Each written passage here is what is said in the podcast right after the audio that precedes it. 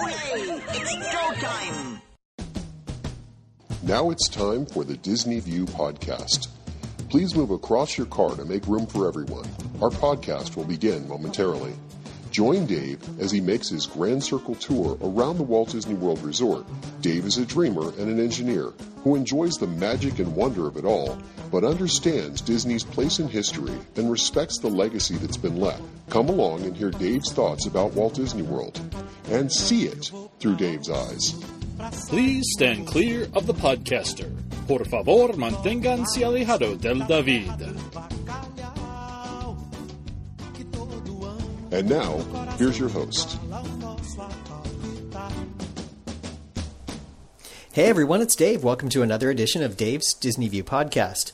On today's podcast, I want to do something a little different. So, in the past, I've always managed to edit my podcasts. I record them, I take a little time and effort, and I edit them up. And to be honest with you, one of the things that kills me is that editing process. It just takes so long to do, and I don't I'm thinking about it and I'm realizing that I really don't need to do it. I spend more time re-listening to myself and just making some small edits rather than just going through it. So I'm going to try something different today and just do a podcast where I don't make any edits to it. So you, maybe you'll hear a difference, maybe you won't. I don't know, but we'll see how it comes together.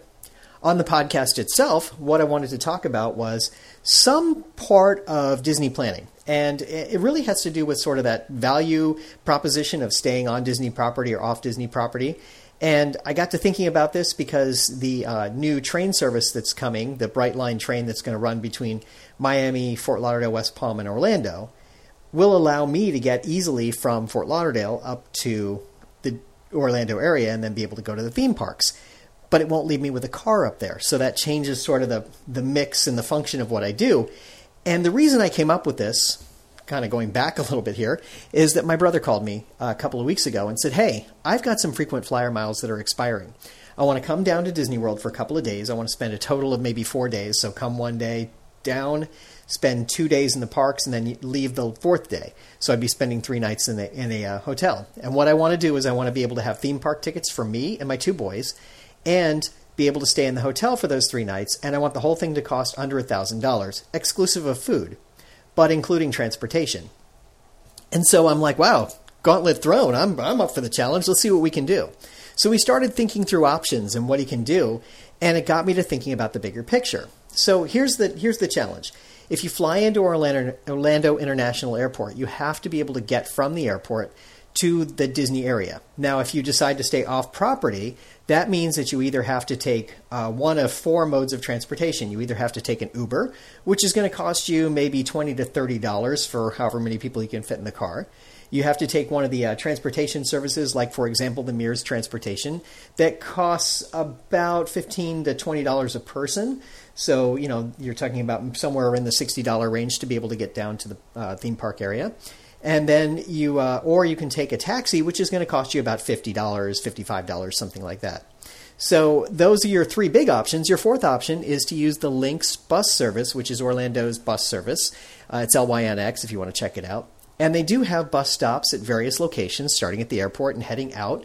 So you can get down to the to the disney area but remember that you're kind of bound by a bus and you may have to change buses depending on where you want to go and so forth. And the bus schedule is what it is, and if you've got luggage with you, that's a bit of a challenge. So, you know, you kind of have to keep all of that in mind when you're trying to decide what you want to do and where you want to go.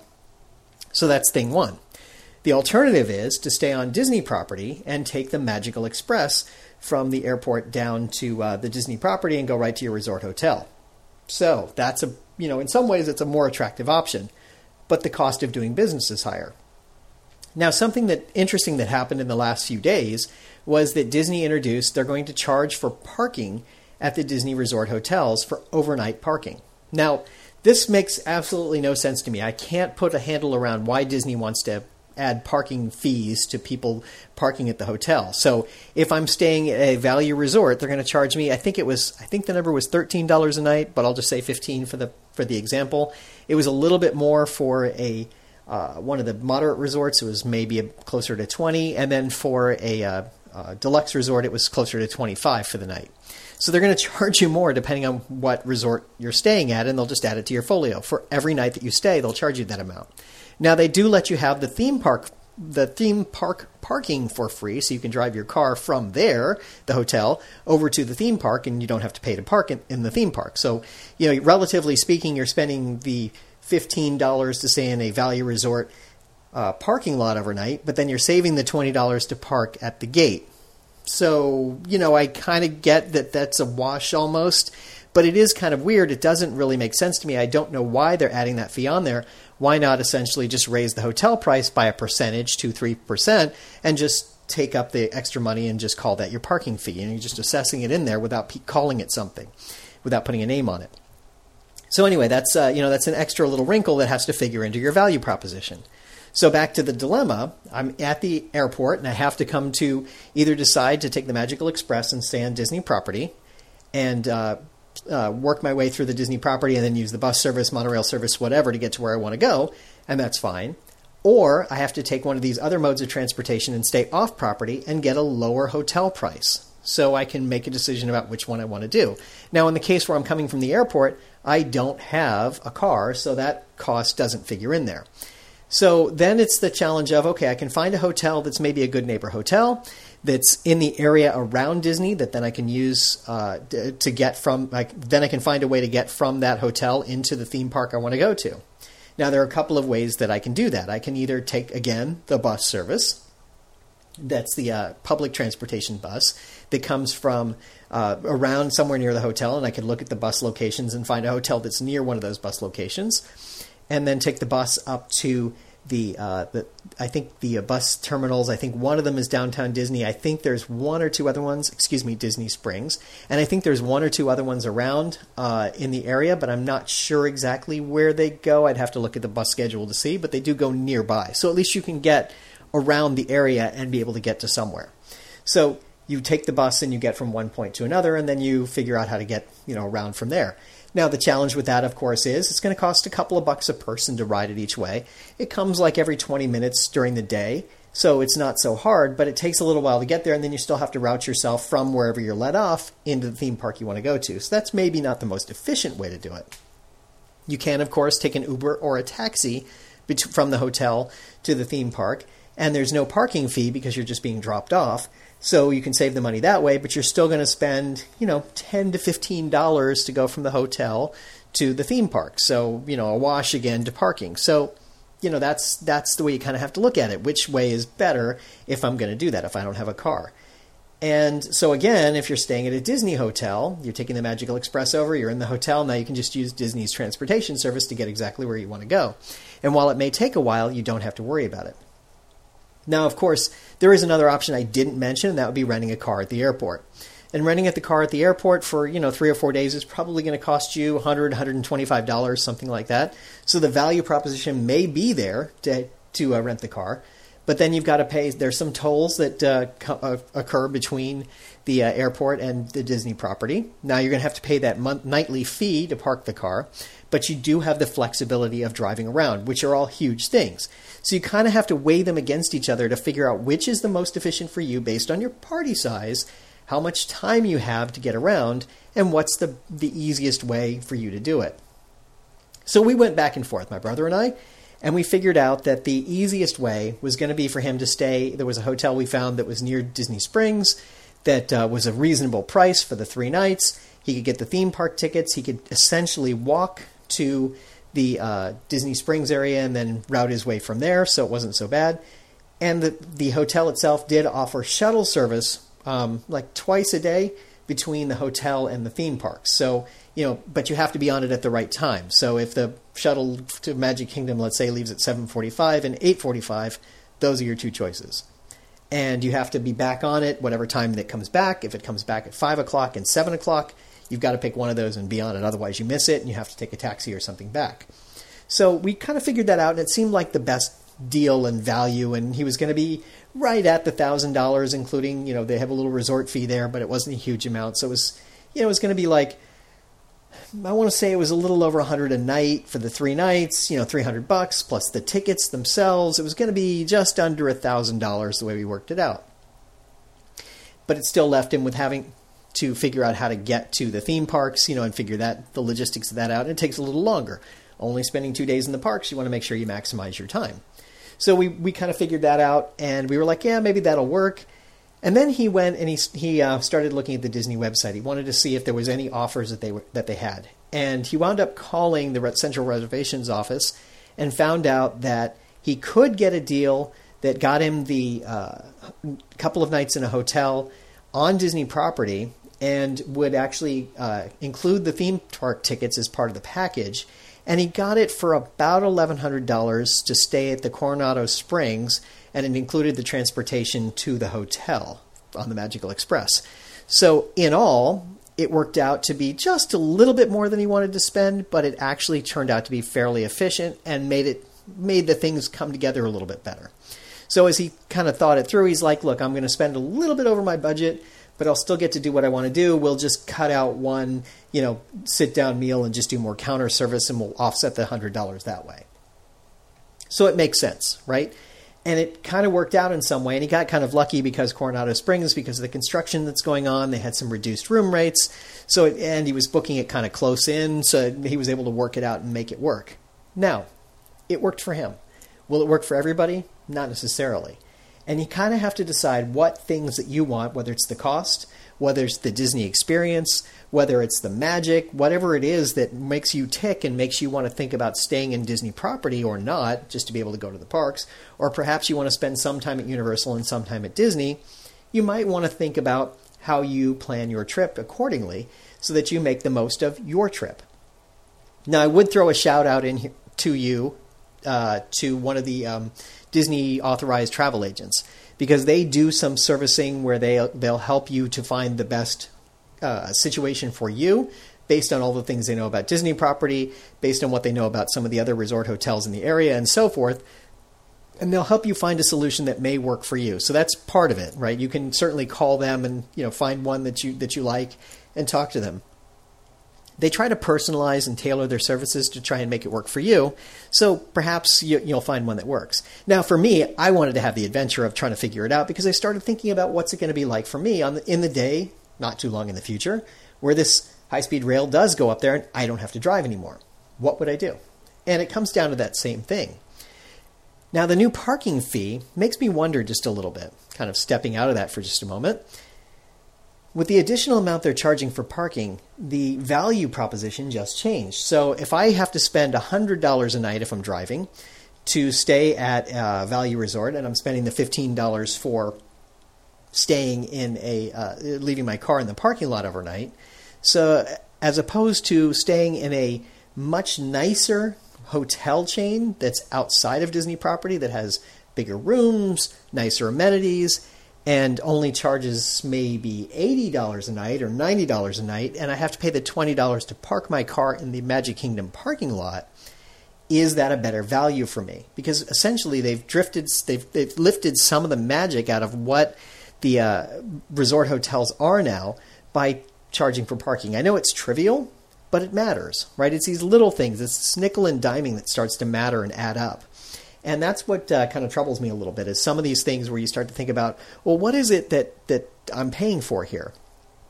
And the, honestly, the value resorts, they're not, I mean, they're, they're nice. They give you some of the magic, but they're not spectacular. They're just nice. So it'd be, it's better in some ways to stay off property if you can, rather than staying in those hotels. Now, I do it. I'll do a mix of things every time I go, depending on what the best value is for me. Some people only stay off property in certain brands of hotels, and some people will only stay on property in the Disney hotels. It really depends on each individual, and you need to think about what's what's important to you as you make your decision about how you'd like to plan your trip. So anyway, I imagine my brother is probably there with his kids uh, as we speak, as you're listening to this podcast. I'm sure he's there having a great time. He'll tell me all about it when he gets back. But the other fun parts of this this uh, process was helping him to plan which days to go to which parks. Now, he was only planning, planning on spending two days in the theme parks, so he had to pick two of the parks he wanted to go to because he decided he didn't want to do the park hopping. And I'm cool with that, whatever works for him. So he decided on Magic Kingdom and Epcot. And for the Magic Kingdom, uh, the Thursday that he was going to be there worked out to be the best day. They had the longest hours, it made the most sense, and a Thursday is a good day to go to the Magic Kingdom. So he planned that up and he started thinking about you know what things he wanted to get fast passes for. And I was giving him giving him some tips on how to use my Magic, the uh, my Disney Experience app, and how to uh, work through it and how to set up his fast passes and do some things in there because now that he's staying at a resort hotel, another little bonus that's hidden in there, he could start booking his fast passes right away rather than having to get the, the media in his hands. So it actually made that a little bit easier and he could start doing some planning. So he started thinking about what are the things he wanted to do that he wanted to be able to see and book his three fast passes. So he started to work that out and figure out which things he wanted to do and have some fun with it. So we were having a little fun going back and forth and talking about things he could do. And then the next day he wanted to go to Epcot. And the question at Epcot is what does he want to do? What fast passes does he want to get there? And to me, there are three big things you want to see at Epcot Frozen Ever After, uh, the, the ride that's over there in the Norway Pavilion, Soarin', which is like just a classic, amazing attraction, the way you soar over the world, and uh, Test Track. And unfortunately, all three of them are in the same tier. So I'm like, well, you should go for the Frozen one because that's the hardest one to get, and it's always got the longest wait times. So he managed to get a fast pass for Frozen, and I suggested to him that he use um, his time to go over in Soarin'. Just keep checking the app to see when the wait time is the lowest. You might even find toward the end of the night it's fairly low and you can go over to it. So he'll try and do that, and maybe he'll get a fast pass for it. Maybe it'll work out um, after he rides on the Frozen attraction. So we kind of went through that and we talked about, you know, how to uh, plan his day to be there. Now, one thing that I suggested to him that he should do is take advantage of the Agent P experience in Epcot. It's a heck of a lot of fun to walk around and help Agent P uh, fight Doofenshmirtz. And uh, I really enjoy it. And when I went up with my kids in January, I noticed that the kiosks were all closed. And I was like, oh, maybe they did away with the experience. Maybe they're planning on something else. But we were doing so many other things, I never stopped to ask anybody about it, and I probably should have. But we did a lot of other things, so I don't feel bad about it. We did the, pretty much the entirety of the Agent P experience over time. They still enjoy doing it, but we've been to all the countries and done it. So I was standing there and thinking to myself, hmm, you know, I wonder if it went away. And I didn't really give it much thought until the other day when I read about the fact that they had done away with the kiosks because they're not handing out the devices anymore. Instead, they're suggesting that you use your own phone and you uh, go to a website, and then it'll use location based services to figure out where you are and interact with you in much the same way that the, that the phones that they handed out did. And I'm like, oh, totally cool. If I'd have known that, we would have gone and used it. So I may have to go back and take the kids and we'll do it again. But I will put a link to the location on my show notes page. So if you do go back and you want to check it out, you can just go to the website and start right off and have some fun. You pick the country you're in, and you go around and you just enjoy the experience of uh, following uh, Perry the platypus as he goes around to the different countries and takes on tries to take on different Doofenshmirtz. And you get to hear from Major Monogram and uh, Carl, and uh, there's a little bit from Phineas and Ferb and Candace in there too. So it's kind of cool. It's a it's a lot of fun. Those that's a one one of the things that I really like at Epcot is that particular piece about having some fun going around and uh, helping Agent P. So I highly recommend that you uh, that you do that, and I recommended it to him as well. Now the other thing was thinking about food and where he could go. We talked about you know some of the counter service places that make the most sense, where you have the most uh, variety of foods. You have the things that his kids would like, that he would like, whatever, and you kind of pick those things. And if you do want to do a sit down meal, uh, try and do it for lunch. A lot of places charge less for lunch than they do for dinner. Some places have all day dining, which is the same price somewhere in between the high and the low prices. But the places that have a lunch menu, they're going to be a little bit less expensive if you want to sit down for a meal. I did suggest the uh, Be Our Guest restaurant, but he wasn't able to get a fast pass for it. He's going to try and get one again. I don't know if he'll get one, but he's going to try and get one. Uh, I guess it's an advanced dining, not a fast pass, but he was going to try and get into it to be able to see it uh, and enjoy it for a lunch meal. So uh, that was kind of cool. And we talked about some of the other things that he could do as far as uh, counter service restaurants and having some fun, because there's a lot of interesting places, especially in Epcot you know, most of the countries have something interesting in the way of food. So you want to walk along and see a bunch of the food and try out some different things. And one thing that I'll tell you that I told him if you're with your family and you're walking by, let's say, the Marrakesh uh, restaurant, the, the uh,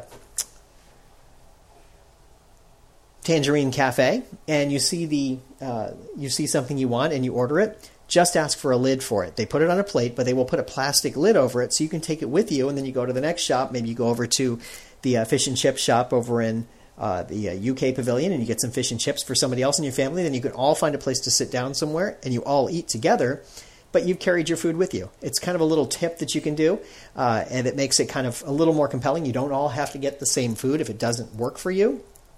Just remember you're still in Epcot, and uh, they're happy to ha- let you have the experience however you want to have it. So, just a little little thing. So anyway, that's uh, that was the other thing was trying to figure out what to do. We also talked about what to do on the day he arrives because he gets there at like four o'clock in the afternoon. Not going to go in the theme park, but because he's there at the uh, Walt Disney World Resort and he's staying on resort property, he has full use of the uh, various uh, transportation services that they have there, so he can go around and see different things. He could do a little resort hopping. I did suggest that maybe he go over to uh, the Contemporary and just hang out, maybe watch the fireworks, or uh, you know, in, in, the end of the evening, or maybe just um, go over there and have a little fun and uh, go to Chef Mickey's if you want. You know, there's different things he could do to just kind of take in the moment. Maybe watch the uh, electrical water pageant go by. You know, find find the schedule for it and just watch it go by. It's something fun to do. And there's you know other things you could do. You go to Disney Springs and hang out and have a little nighttime entertainment. So there's fun things you can do without having to spend a lot of money. And uh, you don't have to go into the theme park. We also talked about the day he leaves, same kind of a thing. He doesn't leave until later in the day.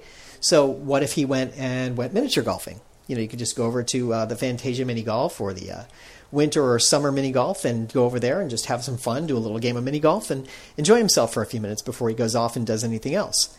So there's some opportunities to do some fun things around there. And you know, one of the things I've discovered is over the years, there's fun things to do in the area too, not just at the Disney, right there at Disney, but in the area. There are some fun things to do because it's more tourist oriented. So even uh, for us, for spring break, we're going to be heading up that way for various reasons, and we're going to be passing through Orlando. So we're going to spend an extra day there just to kind of hang out and make a little staycation of it, sort of, where we just kind of hang out at a resort hotel. Maybe we'll swim in their pool, We'll hang out for a while. We'll just go around and uh, see some of the fun things. We'll do a little mini golfing. We'll try check out a restaurant that's outside of Disney property that we maybe we've wanted to try for a while. Those kinds of things where we can make the most of our experience and really kind of enjoy ourselves without visiting a Disney theme park. So you kind of have to keep that in mind sometimes. It's not always about the theme parks. There's more to be had there, more fun to be had in the area than just going to the theme parks. There's a lot of things to do. Now, some people would say, eh, what's the point? But I like to think of it as sort of that immersive experience. It's about the whole experience. It's not just about that moment you put your ticket at the gate and walk through, or you put your magic band at the gate. It's more than that. It's about everything that goes on. And I guess that goes back to my history. The way we used to go up to the parks, because the Magic Kingdom was the only park they had. They had the Magic Kingdom and they had uh, downtown Disney. And you would go and you would stay at, you know, you would stay for a couple of days. You would visit the Magic Kingdom a few times during the day. You would go back and forth. You might go to the hotel and go for a swim. You might go over to downtown Disney. You might go into Kissimmee and do something. Different things that you can do to kind of enjoy yourself, and it's not all about the theme park. And I think that's the thing I try to impress upon people. If you're staying there, enjoy yourself. You know, we're probably not going to go over to Disney while we're there, but we'll do some other things in the area. And my brother will do some things around the Disney theme parks. You know, just go over to the to uh, somewhere in the Walt Disney World Resort area and do some things. As long as he's a resort guest, no problem. He can do whatever you know whatever he likes there. Take it all in and take advantage of it. So that's my feedback to everyone. Enjoy it, take it in, have fun with it.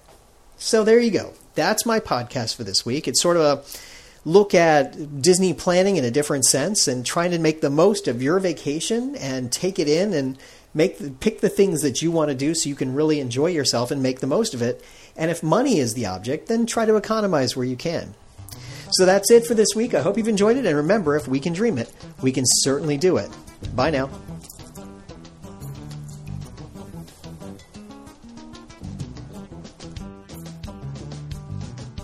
Thank you for tuning in to the Disney View podcast. We hope you had a pleasant stay and arrive home safely. Please remain seated until your ride vehicle stops completely. Then, gather your personal belongings and step out onto the moving platform.